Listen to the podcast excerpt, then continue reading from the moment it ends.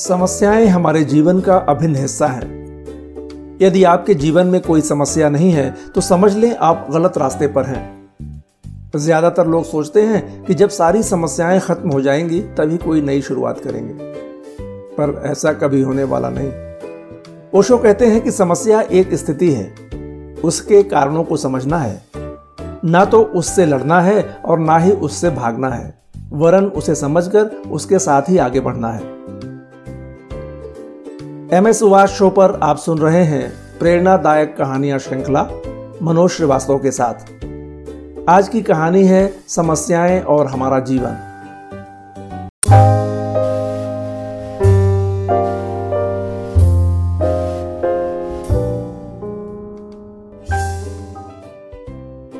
एक व्यक्ति अपने जीवन से बहुत दुखी था। जब भी कोई काम करने की सोचता, कोई ना कोई समस्या आ जाती थी।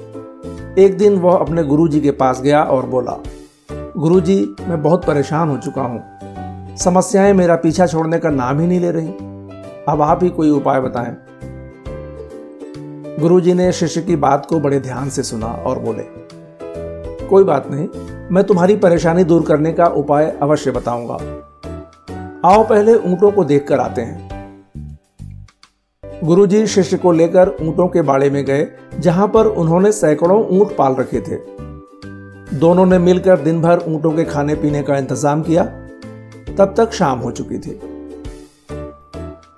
गुरुजी ने उस व्यक्ति से कहा, अब मैं आश्रम जा रहा हूँ।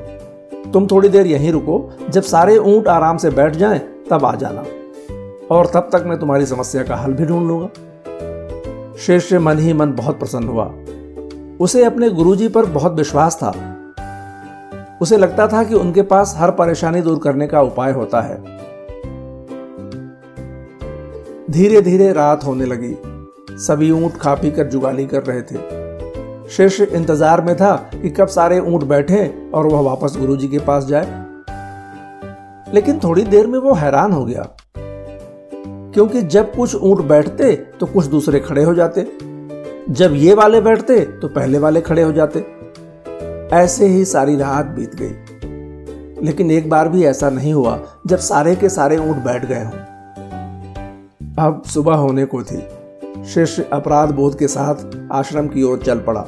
सोचने लगा, गुरुजी ने एक काम दिया था, मैं वो भी पूरा नहीं कर पाया।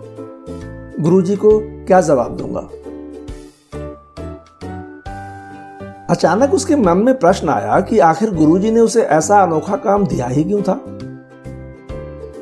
थोड़ी देर सोचने के बाद उसे उसके प्रश्न का उत्तर मिल चुका था। वो भागता हुआ आश्रम पहुँचा और गुरुजी के पैरों पर गिरकर बोला, मुझे क्षमा करें गुरुजी, मुझे मेरी समस्या का समाधान मिल गया। गुरुजी ने मुस्कुराते हुए उसे उठाया और पूछा, क्या हुआ? तुम रात भर कहाँ थे? शिष्य बोला, गुरुजी, मैं सारी रात प्रतीक्षा में जागता रहा कि कब सारे ऊँट एक साथ बैठे और मैं वापस आ जाऊँ। लेकिन ऐसा नहीं हुआ और मैं समझ गया कि आप मुझे क्या बताना चाह रहे हैं। जिस तरह सारे ऊँट एक साथ नहीं बैठते, उसी तरह हमारे जीवन में भी ऐसा कभी नहीं होगा कि सारी समस्याएँ एक साथ दूर हो जाएँगी। मैं समझ गया हूँ कि मुझे उनके साथ ही आगे बढ़ना होगा।